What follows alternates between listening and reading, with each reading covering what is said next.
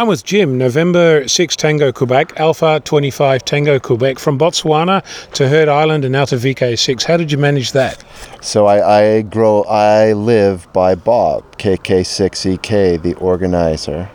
And um, for probably two years before the Heard Island expedition, I was volunteering, working with Bob, helping him in his warehouse. Bob does many expeditions. He has a warehouse full of equipment. And I was working with Bob sorting out what we had, what was good, what we should throw away. And I guess I was really good at it because he said, Hey, do you want to go? And I asked my wife. And, you know, we, we partnered and I, I ran logistics for uh, the expedition, figuring out imagine a campsite on Heard Island what do we need? We need tents, we need bunks, we need food, and then figuring out what do we have in the warehouse that we could ship? Should we ship it? How much does it cost? Should we buy it? Or should we go get it donated? And so that's I turned that crank for two years with Bob and got us, you know, all the gear. So that's kind of my tie. The Botswana thing, interestingly enough, was very similar. I went to Botswana to help a friend who owned a game lodge. And on this game lodge in a remote part of Botswana, he was a ham radio operator. All his antennas had fallen down in a huge sandstorm. So he put the word out Does anyone want to come? If you come to Botswana, if you can make it to Botswana, I'll pay for you while you're staying at my game lodge. So I went out there for 10 days, fixed all his antennas. So, like Heard, putting up antennas, fixing them, making sure they work, and then operated and had a ball.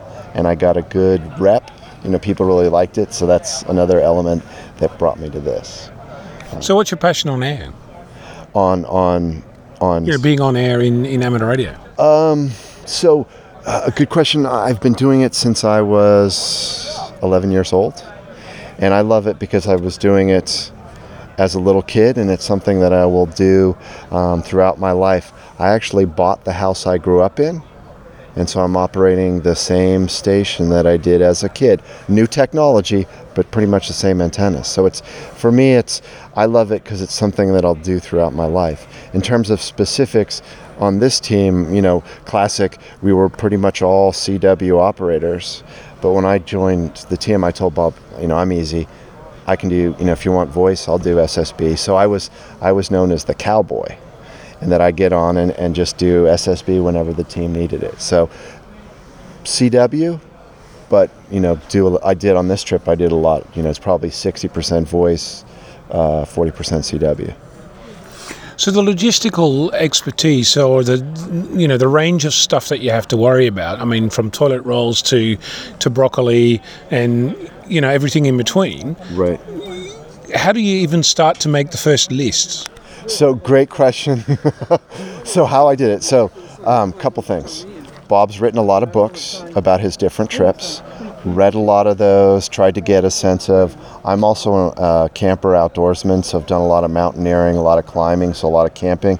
So I had my own visions, and then I'm good friends with uh, Paul, who was one of the leaders on the VP8 group. And I talked to Paul when I got asked. I said, Paul, you're going to South Georgia, South Sandwich, two months in front of us. What are you doing? And he gave me some ideas. And then to your point about, you know, so I got a list, and then it's okay, 14 guys on an island. How often are they going to poop? How much toilet paper? How much are they going to drink? Trying to make some assumptions and trying to just, and thankfully, I'm, I'm a pretty good estimator on that stuff. And then, you know, okay, that's going to be a big number. Should we go try and get that donated? Like, we got our drones donated. We got we all slept on bunk beds because those numbers were big. And rather than try and buy it or ship it, let's see if we can get somebody in Africa to donate it. So that was kind of the thinking behind that. So you've got your list. You've, you, the first version of the list. How do you measure how accurate it is? How do you even validate such a thing? So I would develop the list and then we'd bounce it off Bob. I'd bounce it off Bob because Bob, I developed the list. He had the budget. Oh, I don't want to spend, you know, 600 Aussie for toilet paper. No, we got to figure out another way. Okay, you know, so it was a lot of back and forth. And then some of the teams, so a lot of the, so another one was I developed the list of the clothing we didn't have to provide clothing, but we asked each team member, this is the minimum we think you need. And so validating that with some of the members, like Alan, who just walked by here, he'd just been to Antarctica a couple of times. Does this list seem right? You know, and so you go to different team members just to get a fresh perspective. Hey, did I miss something? Um, and it, it was, thankfully, it was a, this team is very collaborative, so people were willing to help and add input. And it's the classic one plus one is three. You know, you get someone else's input, and you're that much further along. All right, so you've now got the benefit of hindsight. Did you bring enough toilet paper? Abs- probably too much. Um, what we didn't bring enough of is um, like sweets, Coke, that type of kind of like not unhealthy snacks because we had a lot of nuts and good snacks. But by the end, everyone was like, "Man, I could really use a Coke or some M and M's or chocolate." That's where um, we missed, but plenty of toilet paper. And Which means maybe we didn't go to the bathroom enough, but that's another. whole nother story. so, any other dirt? You know, any? Oh my God! I I wish we'd remembered that. We probably should have had more backup for the heaters. And I don't know who you've talked to, but uh, we had a couple of heaters. We had the varsity, the big heater that worked sporadically at best. And then we had a little guy that was the backup, worst case. Second week, both those things went kaput. And we probably should have had some backup because that last week, um, it got really, really cold and the weather started to turn and it started to get a little bit mean. A lot of winds, a lot of freezing rain. Tents developed holes and were leaking. Clothes got wet, and it started to get. And if we had had a heater to help dry the stuff, it would have made us probably more happy campers because that last week was tough. It's hard work. Hard, just you get you just never were warm. You're always you're never warm, and you're always putting on cold clothes. You know, damp, cold clothes, and it just recipe for um, trouble. What's your fondest memory?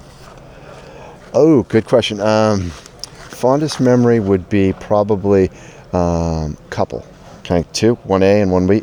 So the penguins, king penguins there, um, were very, very cute and very curious, almost curious to a fault. We'd step out of the tent, and the penguins could see us from the you know um, half a mile away, and they come in little packs of five to ten, coming walking over with their flippers out, and just get to about a couple meters and just stare and yawn and watch just to see what we were doing. And so I love that element.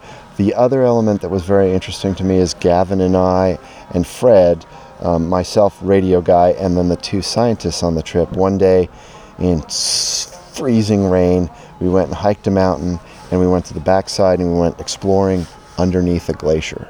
So a glacier had been receding and there was a gap probably two meters high that allowed us to climb under and you know take samples because that glacier's receding so we've got kind of virgin soil.